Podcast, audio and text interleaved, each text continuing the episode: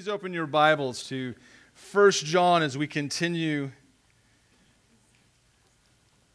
our look into the to letter of 1 John. We're going to wrap up chapter 3 this morning by God's grace. And some of you said, man, it's taken us a long time. I can't believe you're thinking that, but we are here. We're going to look at verses 19 through 24. And this is kind of, we, in this passage this morning, we're going to see something of John, really John's pastoral heart kind of jumps out.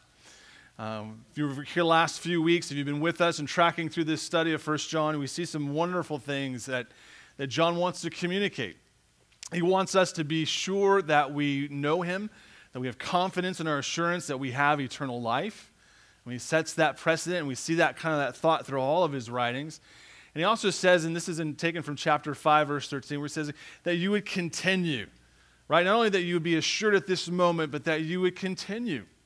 And he kind of touches on that throughout the letter this idea that there are those who are a part of the fellowship who have come in and, and the Gnostics, and they think they have the, the, the greater version or the higher version or the better version of Christianity, whatever you want to call it. And they, they kind of said, you know what, we got, the, we got the real deal. It's over here. Come over here with us. And there's this, this confusion happening within this, this little small church. And there are some who are going, well, do they have it or do we have it? And so the, the Gnostics who are, who are, I mean, really that means the knowing ones. And John comes on the scene and says, look, they're not the knowing ones. Right? Guys, come on. They're not the knowing. You actually are the knowing ones right? You believe on Christ, which means you have God the Father. You cannot have the Father without the Son. It can't have it both ways. And these guys are saying, well, we, you know, we, we have the Father, we don't need Jesus, right? And that's a big problem. That should jump out and go, uh, uh problem, time out, right? Because we need Christ. And, and right in the first chapter of the letter, John says what? Right? God is holy, therefore, if he is holy, we have a sin problem. We are not, right? And he, he goes straight for the gospel. Jesus is the propitiation right? Jesus is your advocate. You have him, right? We need him. And yes, we need him. If we say we haven't sinned, we're, it's like we're telling God we haven't, you know, he's a liar. He, he made all this stuff up. And he says, no, this is, this is true. We have a sin problem, right? And so John walks us through how can we know this? How can we know that we have assurance? Well, we know that there should be a growing, right, sense of righteousness in us. This isn't new to Scripture. John isn't saying, you know, this is how we should go about it. This is this brand new thing. This is, this is the outworking. Paul touches on this in Philippians, right? We should work out our salvation with fear and trembling. Should be growing in these things, in our sanctification, not in earning our salvation, but living it out. So John has this idea. He says, hey, look, you should be growing in your righteousness. You should be growing in your love for your brothers and sisters. Some of you are like, I like the righteousness thing, but I'm not so sure in that one. Well, then guess what, right? They, they go together. And then he kind of builds on that. He's saying, look, at these commandments, it's not a new thing I'm teaching. It's not a new thing, but these are the commandments of God. And they should be growing. You should have a hunger for truth, right? These should be indicators in you you're going. And so he's walks us through and he comes into chapter three and he says, Look, there's this profound love that God has given to you. I want you to take a time out and just think on it. I want you to ponder this for a moment. Because if you're like me, or I mean, most people, right, have this idea, well, we focus on the negative things, right? Well, this is where I failed. So let's, let's spend a lot of time thinking about this failure. We have that tendency. We're, we're usually the, the hardest on ourselves, right? And he comes and says, You know, I want you to take a moment. I want you to think about this wonderful truth that has come. That this amazing God outside of us has sent his son into this world. This love is not from here right? That's kind of his, it's from another country, right? It's from another world. It's outside of this place. And John says, you need to really think, take some time and think on this. And that becomes very important this idea of this is how we know. Right? This is how we know. We know who God is. And, who he, so he unfolds this, this chapter here, and he gets to this point where we're going to talk about today, where he's talking about doubt. This is why I say we see John's pastoral heart come in you know, he's, he's communicated all these things, and, and I'm sure maybe he's thinking, maybe I'm not sure he's thinking this, but I think he's thinking this that no matter what I have said, there's going to be some who are going to have a heart that says, I'm not so sure. If you remember from last week, we talked about, he gives this, one of my favorite verses. This is how we know what love is. How do you know what love is? How do you know what self sacrificing love is? Well, it's, it's Jesus. He laid down his life for you. That's that thought, right? That John says, you need to ponder on that. And then John immediately goes, you know, we should lay down our lives for our brothers and sisters. Now that sounds good, right? I would love to tell somebody, hey, if there's ever a moment, right, where I can lay down my life for you, that sounds good. But in reality, uh, do we think that's ever going to play out? Maybe, maybe not. So John kind of quickly sh- turns the corner on that and he says, if you see a brother or sister in the, in the family of God that is in need, and you have the goods, you have the means in which to help that person, right? This is practical application. And you don't. And he says, How is the love of God in you? How is it abiding in you? How are you, why are you holding on to this world when, when, when God has given you so much? Your desire should be, you know what, I can meet that need. I can't meet all of them, but I can do that one. Right? That's where John says, yeah, you should get going. And then he says, you know what? We shouldn't love in just tongue, right? We shouldn't just say, hey, I'm sorry you're going through that. Good luck with that. Right? Well, if we should go, you know, our love should be an action. Love is a verb, right? It's an action. So you should take that step and do it, right? In deeds and in work. Let's do something about it. And so he kind of comes to this place and he comes to this passage this morning and he says, All right, I know some of you might be thinking, right, I have a heart that maybe I haven't loved, or maybe I've failed in this, or maybe I haven't done enough, or maybe I, maybe I don't know. And so John comes on this scene and says, okay, there's this idea maybe of doubt. Let's talk about it for a little bit. And let's give you some tools or some reasons and how you can process through this. And here's God's truth on the matter, right? It's doubt in the Christian life. Doubt can be one of these things that can really, I mean, it can ruin somebody. It can ruin us right out of fellowship. It can ruin us right out of, out of attending church. It can bring all those questions if we don't deal with it. If we don't square up and say, you know what? What does the Bible say about this? Because doubt can own us. There was a story of, uh, of a man by the name of Carl Rogers who was a, a psychologist. And when he was 22 years old, he entered the Union Theological Seminary in New York in 1924. It says he went on and he participated in a, in a seminar organized to explore religious doubts. Hey, let's get into these doubts and explore them. He later said, and this is a quote the majority of the members, in thinking their way through questions they raised, thought themselves right out of religious work, of which I was one. They pondered and thought about these doubts so much that they concluded surely there can't be a God who can answer this. It's unfortunate that in a seminar like that, they didn't also get to the place of what Scripture talks about that. How does Scripture help us in this idea of doubting? This is what John says, and this is in chapter 3, beginning in verses 19, and we'll read through 24. And he says, And by this we know that we are of the truth, and shall assure our hearts before him. Wonderful word, assure our hearts. For if our heart condemns us, God is greater than our hearts and knows all things. Beloved, if our heart does not condemn us, we have confidence toward God. And whatever we ask, we receive from him because we keep his commandments and do those things that are pleasing in his sight. And this is his commandment that we should believe on the name of his Son, Jesus Christ, and love one another as he gave us commandment. In verse 24, now he who keeps his commandments abides in him, and he in him. And by this we know that he abides in us by the Spirit whom he has given us. Let's pray. Father, we thank you for the truth of your word this morning, in which I'm sure is a topic many of us at, at one point or another have thought about and maybe have wrestled through. And so I ask this morning, Lord, for clarity, that you allow me to get out of the way, that every life and thoughts and mind would be fixed upon the truth of your word and that it would resonate in us. I thank you for it, and I pray this in Jesus' name.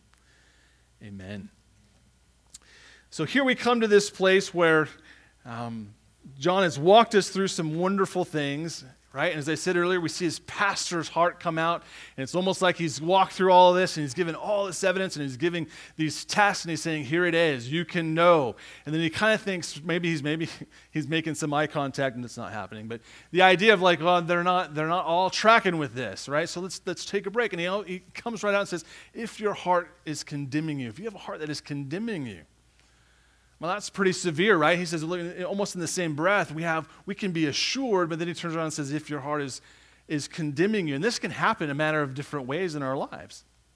If you think about it, some of us are a little bit more, have that dis- disposition of, of introspection, right? We like to analyze and mull over and think about it. And pretty soon you're just like, you know what? I can't even get up today. I'm so depressed of this because I've mulled it over so much, right? I don't know if you've ever done that, right? It's just, it can't be, it's just this. This is bad, right? This is really bad. Let me think through. Oh, this is bad. And, and pretty soon doubt's there and it, it just, it's crippling, right? It keeps you from going and moving forward. Some of us, maybe it's a, it's a health issue. Maybe it's a matter in our lives where we've prayed about this. I have over and over again gone to the Lord, and man, it's just not, it's not what I think. And so we can tend to think that the Lord's busy with somebody else, or I'm not that important, or I, have tried that. Um, I'm going to I'm gonna go over here and try this now, right? We kind of get to this place. Maybe it's something about a, a specific sin, or maybe there's just circumstances in our lives that we come across, or we kind of conclude, you know, maybe the Lord is someplace else. He's not, clearly, He's not walking with me. And for us, we have to say, well, John, what's, what's the answer? If we're, if we're struggling with doubt, what, what do I do with it? Right? If I'm in this moment, maybe that's you this morning. You know, John's answer to you is quite simple. His answer is knowledge. I mean, really, that's it. There is something that you need to understand about the gospel. He's began chapter 3, and we'll, and we'll see this play itself out. And he's very circular in his thinking. And he begins chapter 3 and says, This is how you know, right? Verse 1, this is how you know that, that, that you are part of him. This is how you know you have God. He says in verse 1, Therefore the world does not know us because it did not know him. Right? When Christ dwells in you, he, we, we know him. This is why the world doesn't. Doesn't know him like you do. And John comes back to this idea of knowledge, right? We know. We know this. This is a fact. And so his answer to this, and it seems very simple, and some of you might be thinking, I have doubt in my knowledge. I don't know, right? I don't know if I know that I know that I know. maybe I don't know that. You know, we kind of go onto this circular thing. But John is saying if you know that God is true, if you've pondered and, and thought about the truth of the gospel of Jesus Christ and the, the work that he has done, the grace that has been extended to you and the fact that we are the ones who are the, who are the rebels. We are the ones who stood opposed. We are the ones who were aliens. We are the ones on the other side of this chasm between a holy God. And John says this, right? the beginning of chapter one, there is this God, He is light. There's no darkness in Him, right? He is pure. He is holy. You are not. Guess what? God fixed it. He gave Christ. Right? And he says this knowledge, this becomes very important for us that we understand what God has done. And so John walks us through these steps. What I think, and they all build upon themselves, right? Our faith and our understanding of the knowledge based on, on who Christ is and what Christ has done. But out of the gate, John says this, and this is my first point, is that you, if you're struggling this morning, or you've had moments where you've maybe have doubted a little bit, John's answer to you is not only understanding this knowledge, but to deal with your condemning heart. You have to deal with it. Don't let this fester or grow. He says in verses 19 and 20, and by this we know that we are of the truth, right? We know. By this we know we are of the truth and shall assure our hearts before him. For if our heart condemns us, God is greater than our heart. That's good news, right? He's greater than my heart, and he knows all things. The wonderful attribute God is omniscient, he knows all things. So John comes and says, Look, you're struggling with some doubt this morning, and, and you're kind of, this thing is kind of holding on to you. He says, You kind of have to square up and deal with it, right? You've got to deal with this. And he gives this kind of this uh, two references, right? If you will, he kind of goes, approaches it and says, Here's two things you should be doing. Right, just as we talked about, love isn't just something in word, and, and it should be an action. And he kind of comes to this place of like, guess what? You should be engaging this idea to deal with your condemning heart. And the first one looks what, I, what I'm going to say is looks back, right? And the, and the second one kind of looks forward. But the first one is that you should ponder on, think about, is your acts of love. How do we deal with our condemning heart? By our acts of love. And, and this is, is referencing back, as John says in, in uh, the beginning of this, my, or excuse me, in 19, by this we know, right? By this. What is this by this? We're saying your, your acts, right? We talked about this last, this last week. Your love in action. And it's important to understand that John is not talking about uh, something in a, in a, general sense, right? He's not talking about your love in a general sense. I have this love. Remember, he's, it's very specific. It's a self sacrificing kind of love, right? He uses Jesus as the illustration. Christ has done this for you. So we should what? Take what we have and meet a need of someone else. And John says this is kind of the way we deal with our condemning heart. We deal with our doubt, right? Because if we take it in a general sense, we might think, well, did I love enough? Right? Have I loved enough? Do I even love at all? Do I love my brothers and sisters? I mean, really, do I really love them? So John says, you know what? Don't take this as a general sense because that probably leads to more doubt. But he says, think of a very specific sense. Where is that moment in your life where you've actually stepped out and you've done this? Where you've gone the extra step, gone the distance, and you've shown your love. By this, we know love, right? Verse 16, because he laid down his life for us, we ought to lay down our lives for our brothers. Where is this moment in which you have stepped out? And, and John is saying this is a very uh, telling indicator, right? To deal with our condemning heart. You can come and say, This indicates this. I know when I have done this. Now, it's important to interject here that John isn't talking about justification or earning salvation right? Don't go, go, get into this idea that if I do these things or I, I create this list and I check this box off, then there I'm good, right? I'm good with God. That's not what he's getting at. Right? Justification, and he's going to talk about this a little bit throughout this passage, is because of Christ. And because of Christ, and because he laid down his life for me, my sanctification, my living out is to love my brothers and sisters. It is the application, right, of my justification, living it.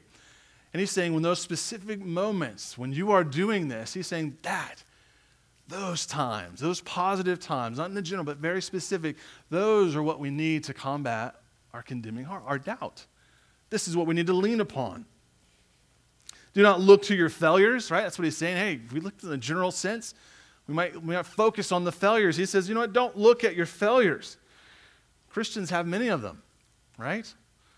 Don't all look at me at that one. No, you are. That's fine. We all have failures, right? We have many of them.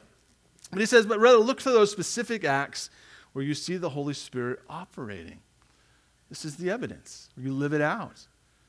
We're not to indulge in our feelings here. John doesn't say any of this. He doesn't encourage introspection. He doesn't even encourage us to pray about this. None of that is here, right? He doesn't say stop and, and just go and pray about it. He's more focused on, you know, no, this specific act. Did you see this in your life? This is how we deal with our condemning heart. So we see the first one that looks back, and then he goes, you know what? Also, right? Also, in this, if you see these moments, he says, By this, your good deeds, my action, my love and action, that helps me my condemning heart. Then he goes, looking forward, he says, What I'm saying is by God's acts and word. Right, verse 20, if our heart condemns us, God is greater. God is greater. God is far greater, right? He knows all things. So if we're struggling this morning and we're, we're squaring up, we're going to deal with our doubt, John is saying this look on those specific acts in your life where you have done this by the power of the Holy Spirit, uh, the right motive, where you've loved someone and gone the extra mile. He says, This is a help. The other thing is to come back once again and think upon God.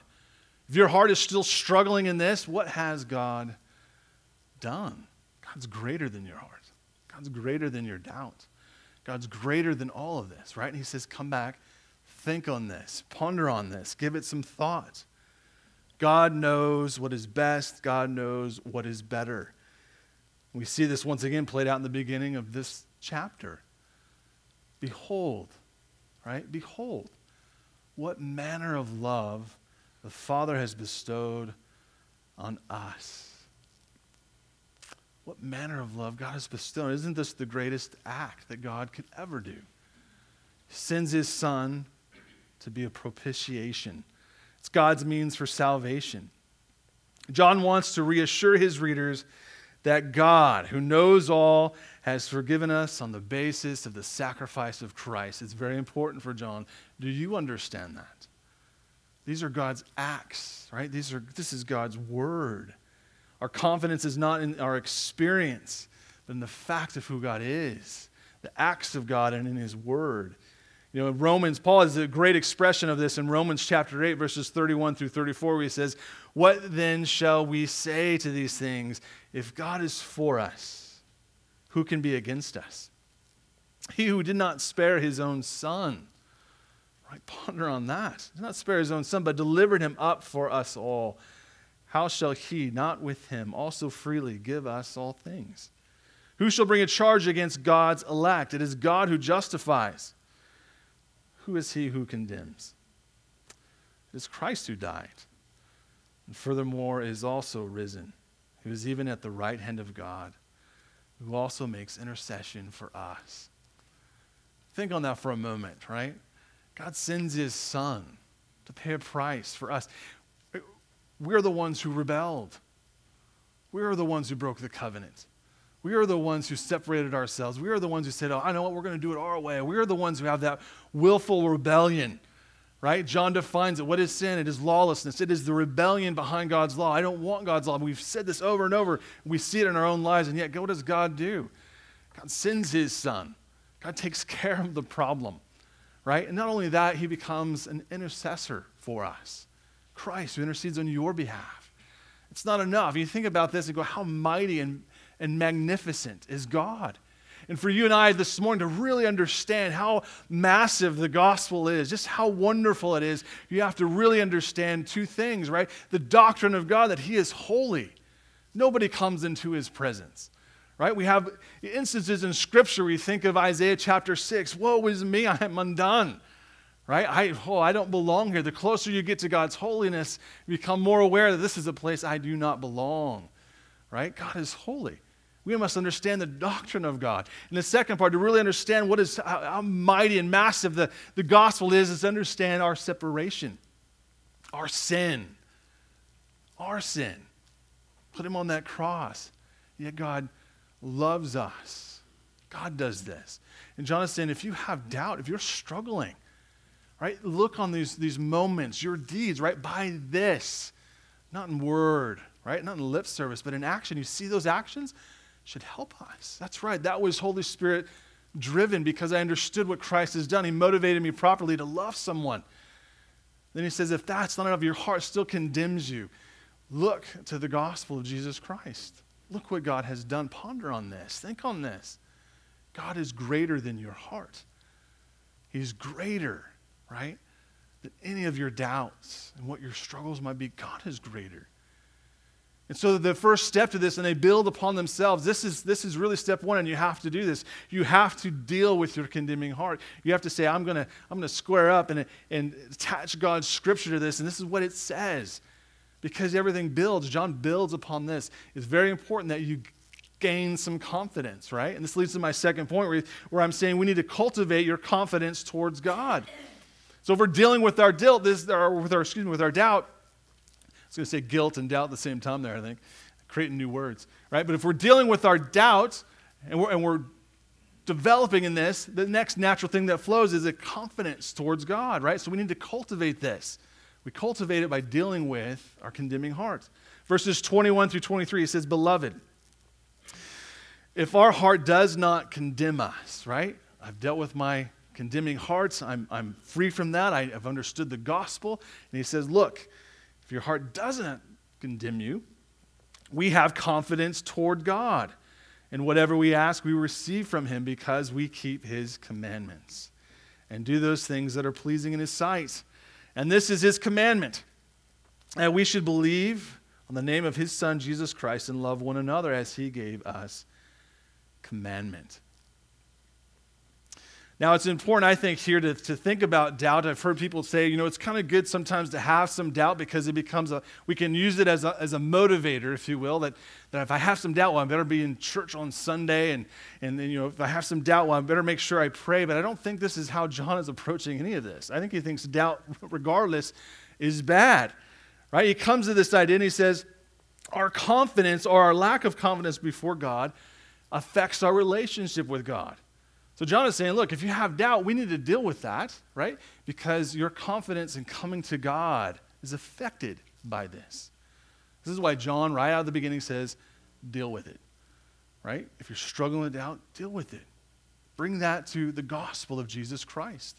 He says, cultivate, right? Grow in your confidence. So, this is what we learn. If we're dealing with our doubt and we're saying, you know what, I've believed upon the gospel of Jesus Christ, I know who he is, I know what God has done, I see the sacrifice, I'm growing in these things. Then John says, if this is happening and you've dealt with your condemning heart, well, then you can have confidence to approach God. You can have confidence to approach God. You can grow in your prayer life. And everyone said, Amen, right? Prayer is important. I love how the early church really treated prayer. It wasn't like, hey, let's get together and have a prayer meeting, right? Or something to that, to that effect. Prayer was the lifeblood of the church. It should be our lifeblood. To everything we should do should be saturated in prayer.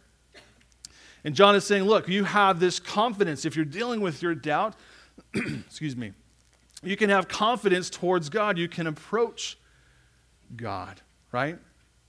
And this is the fruit, the byproduct of our justification, right? When we know what Christ has done, that moment of salvation, I know that I am saved not because of me, because of a Savior, right? When I'm justified because of Jesus Christ and Him alone. And when I know that, right? When I know that, I'm confident of that. I'm dealing with those doubts. No, I know who He is. Just like when Paul tells Timothy, I know in whom I have believed. Yes, I know in whom I have believed too. His name is Jesus. And when we know that, right, we see the, the fruit or the byproduct of that in our lives. Paul says in Romans chapter 5, verse 2, Therefore, having been justified by faith, right, in Christ alone, we have peace with God through our Lord Jesus Christ, through whom also we have access by faith into his grace in which we stand and rejoice in hope of the glory of God.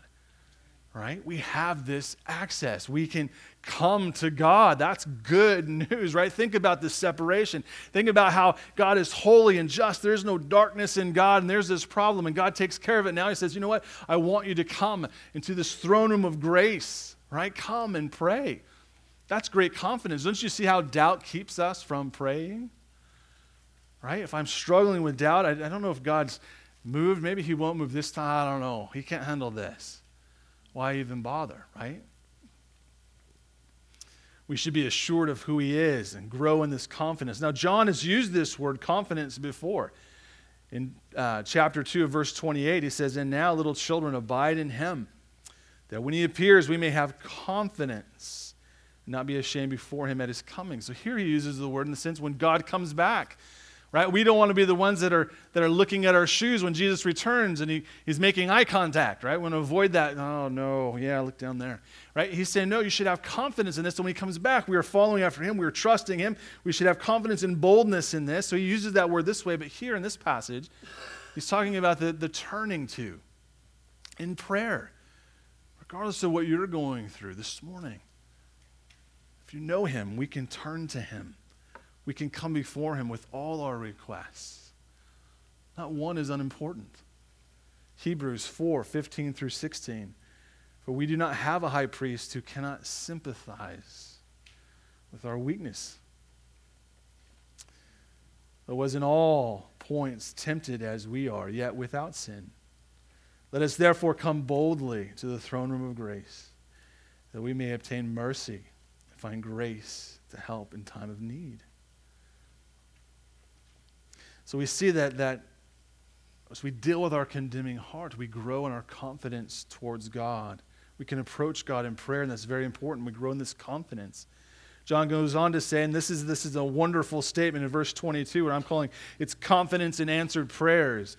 He says in verse 22, and whatever we ask, we receive from him because we keep his commandments and do those things that are pleasing in his sight. I think this is a pretty amazing claim here. It's not some Christians or the right Christians or the Christians who do the right things, so to speak, who look good, walk good, and do all those things.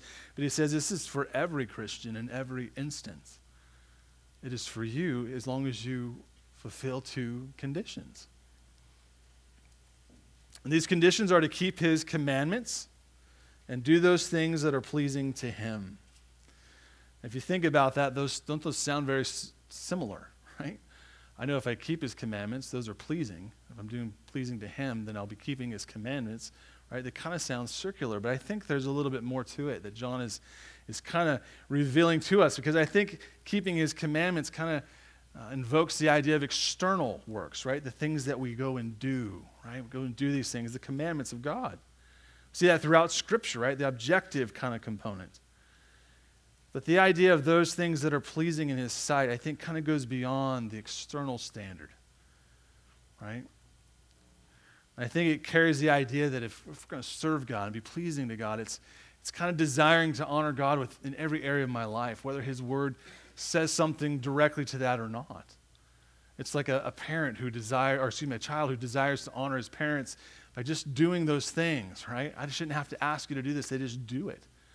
It's that idea, and I think that John is getting at saying, you know, as you follow the Lord and as, as you grow in this confidence and you begin to understand more what He has done on the gospel, then you kind of develop this idea that, that, that or this, to say this conviction that I want to honor the Lord with all that I am. Not just on Sunday, right? When I come to church, but on Monday morning when I'm, when I'm in the workplace. I want, I want to honor Him with my, with my life and how I treat my spouse. I'm going to honor Him with how I raise my kids. I'm going to honor Him with my finances. I'm going to acknowledge that, that, that all of this is His. I'm going to do it His way. And I think that's the idea that John is getting at. He's not giving us a new, new doctrine here, or a new teaching. It's not, it's not like he's making this up and saying, this is how you go about it, right? Jesus said in, in John 16, 23 through 24, and in that day you will ask me nothing. Most assuredly, I say to you, whatever you ask the Father in my name, he will give you. Until now, you have asked nothing in my name. Ask and you will receive, that your joy may be full. Right? The idea of coming and fulfilling. If we're going to keep his commandments and do that is, that is pleasing, then we can pray with total confidence that we can come before the Lord. And we see these phrases keep his commandments, do what is pleasing. And Jesus saying, if you ask, right, in my name, we see this kind of this developing uh, motive or, or mentality that, that kind, of, kind of sets behind all these requests, all these ideas of answered prayers. What's sitting behind this? It is the desire to, to be pleasing. You think about all the rules and all the things of the, of the Old Testament, the law, and all the things that they added to it. You can almost see, you know, John kind of thinking back on Jesus' face as he began to simplify this for us, right? You think of the, of the Sermon on the Mount, the many times Jesus said, You've heard it said, but I tell you, all the corrections and all the things that would come back. Isn't it our tendency to say, Well, if, you if you follow this way, then you got to do this, and then you got to do this, and then you got to do this. And, and I wonder if John is just kind of thinking about Jesus' facial expressions, right? When he dealt with some of the religious leaders of his day. And he simplifies it for us, right? And he comes and he says, Look, and this is the commandment. Let's Let's boil this down because this is most important. If we want to see prayers answered, John says this is the commandment that we should believe in the name of His Son, Jesus Christ, and love one another as He gave us commandment. You know, it's interesting how John uses the word in a singular sense, but we fulfill it in two ways. Here's the commandment. It's just a, he's summarizing it. Here it is. Here it is. One thing, right? Fulfilled in two ways faith in Christ, love one another. Right? This is the work of God. John 6 29. Jesus answered and said to them, This is the work of God that you believe in him who sent me. Jesus summarizes the law in what? You can love God, love man. This is, this is the summary right here. Here it is. Mark 12, right? 28. And then one of the scribes came and having heard them reasoning together, perceived that he had answered them well asked him, Which is the first commandment of all? Right? Which is the most important one, Jesus? And Jesus answered him, The first of all the commandments is, Hear, O Israel, the Lord our God, the Lord is one. And you shall love the Lord your God with all your hearts, all your soul, with all your mind, with all your strength. This is the first commandment. The second, like it, in this, you shall love your neighbor as yourself. There is no other commandment greater than these. So John is saying what? We're going to come to this idea of answered prayers. Right? I have confidence to grow in my, my approachment to God. I can come and pray, and I can grow my confidence that God is going to answer my prayers. And we see this fulfilled. And John says, Look, if you do what? If I love God with all that I am, my heart, my soul, my mind, all that I am, if I love Him, and I begin to love my neighbors, I love myself, in this we can see prayers answered. Now, it's important for us to understand that, that John is not giving us a blank check here and saying, look, right, if you do these things, he's giving you a blank. You just fill it out, right? And whatever you say, it's, it's going to happen. No, what is happening here? Right? The more we walk with the Lord, the more we deal with our doubt and we say, you know, what? I'm going to bring this under the power of God's word. And the more we say, you know what, I'm going to grow in my confidence to approach this holy God that I have no right to come before except through Christ and Him alone. as I come before him in Jesus' name. And I desire that he would, he would glorify himself. What are, what are you actually beginning to do? We are beginning to pray just as Jesus prayed. Lord, not my will, but your will be done. Lord, this is my desire in this, but God, not my will, your will be done. Some of the requests, right? Some of the times we, we think God misses a lot of opportunities to come early, right? But He's never late. Lord, you could come now, that would be great. But not my will, yours, God, yours be done. Lord, it, it becomes my desire that I want to see your Son glorified. And I, and I trust you, you know what is best. You're greater than my heart. You're greater than my struggles. You're greater than this. So, Lord, move in the way that only you can. And we begin, I believe, as you begin to pray, right? God, your will. I trust in you. Don't we see answered prayers? Don't we see God changing and moving? It may not be what I request. Lord, I, I, want you to do this. I know we get into this area of sovereignty, and I don't know why God waits, and I don't know why God, I wish I could tell you all that. When you get to heaven, you can ask those questions, right? But we see the, the motive behind that sits behind this. God, in my life, I want you to be glorified. That's more important. And God's desire is to what? Believe on my son. Know him. John is saying what? Ponder this gospel. Know him. Right? What doesn't that deal with our condemning heart? Doesn't that deal with our doubts? God is greater. He's moved in these ways. I can have confidence to approach God. And I realize that as I do this and I'm praying this way and I have this motive and this passion, then I can see God is answering prayers because there's a change. There's a change in us, and we begin to operate in what? Confidence. Confidence towards God. You know what? He's done this before. Yes, yeah, that's right. He can do it again. And it becomes circular. If he's done it before, he can do it again. If he's done it before, he can do this again. And John says, look, in order for you to get there, you got to deal. When, when doubt creeps in, deal with it. See the actions, the Holy Spirit working in your life. Understand and ponder and think upon the gospel of Jesus Christ. When you do that, it gives you confidence. I know what Christ has done for me. I know what he's done. He's, he's taken my, he took my sin to the cross. I know that. I can approach God. And as I honor him with my life, I pray what God desires. I'm praying, Lord, not my will, your will be done. It's not a blank check, right? But I believe it becomes an ongoing experience for the believer. And this naturally, this leads to my last point, it naturally grows, right? As we do this and we see this happening, what I'm saying in verse 24 is we need to trust the abiding Holy Spirit, right? We deal with the condemning heart we cultivate our confidence towards God, and we trust in the abiding Holy Spirit. John says in verse 24 Now he who keeps his commandments abides in him, and he in him. And by this we know. There's our word, right? We know he abides in us by what? The Spirit whom he has given us. Here we see the idea of John kind of introducing a new thought, really. This idea of, of of mutual abiding Christ in us and the believer and the believer in Christ. And he says this is all done by what?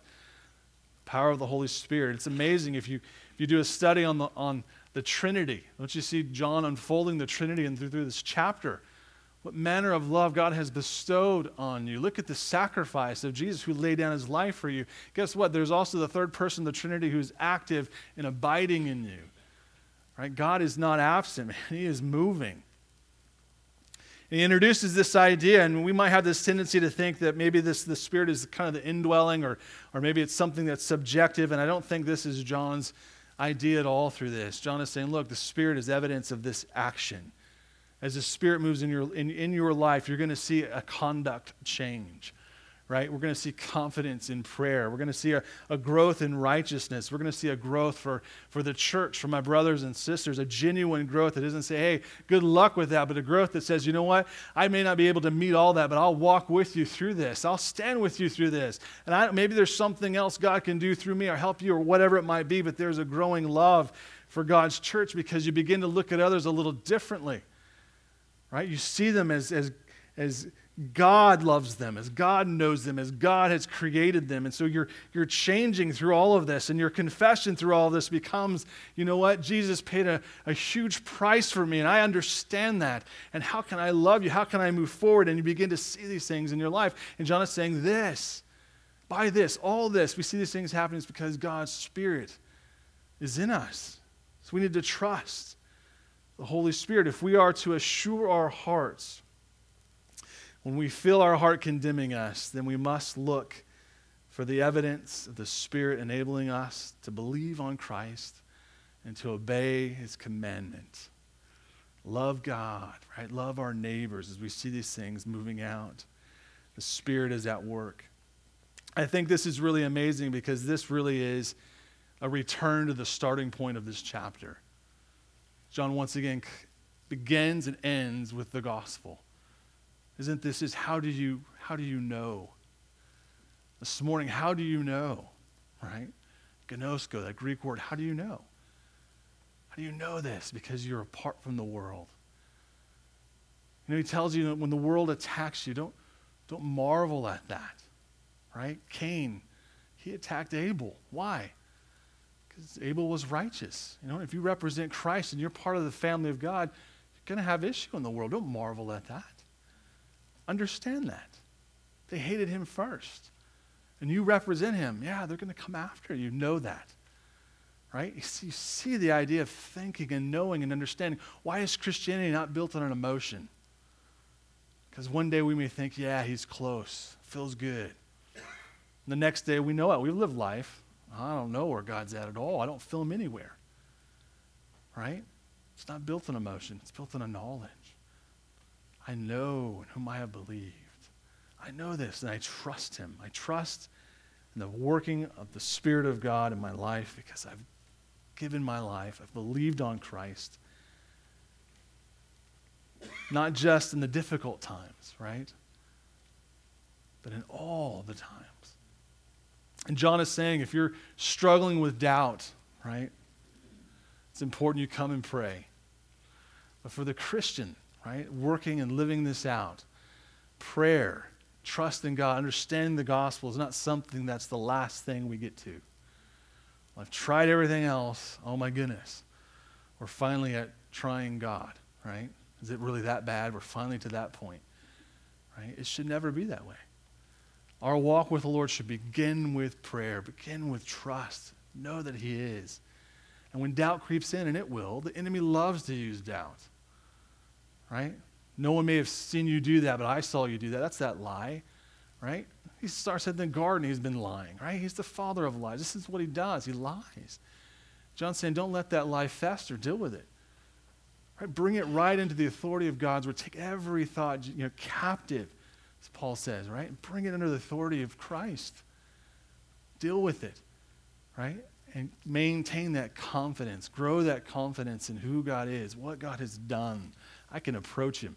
I can pray this way, right? And God's going to use me. And it's time, brothers and sisters, that we, we look at these things and say, you know what? It's the challenge, right? That God is saying is for me not to be sitting on my hands or sitting on my talents, if you will, but to put them to action. All this is built on an action. Love this way, confidence this way, and a God who moves, right?